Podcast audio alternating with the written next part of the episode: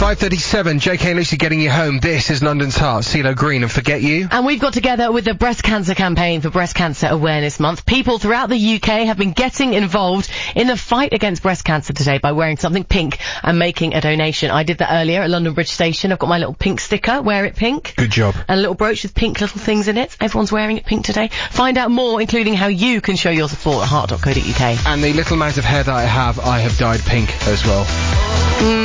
Maybe, maybe not. No. London's heart. Thought they counts. Clearing leaves! Getting my bulbs in.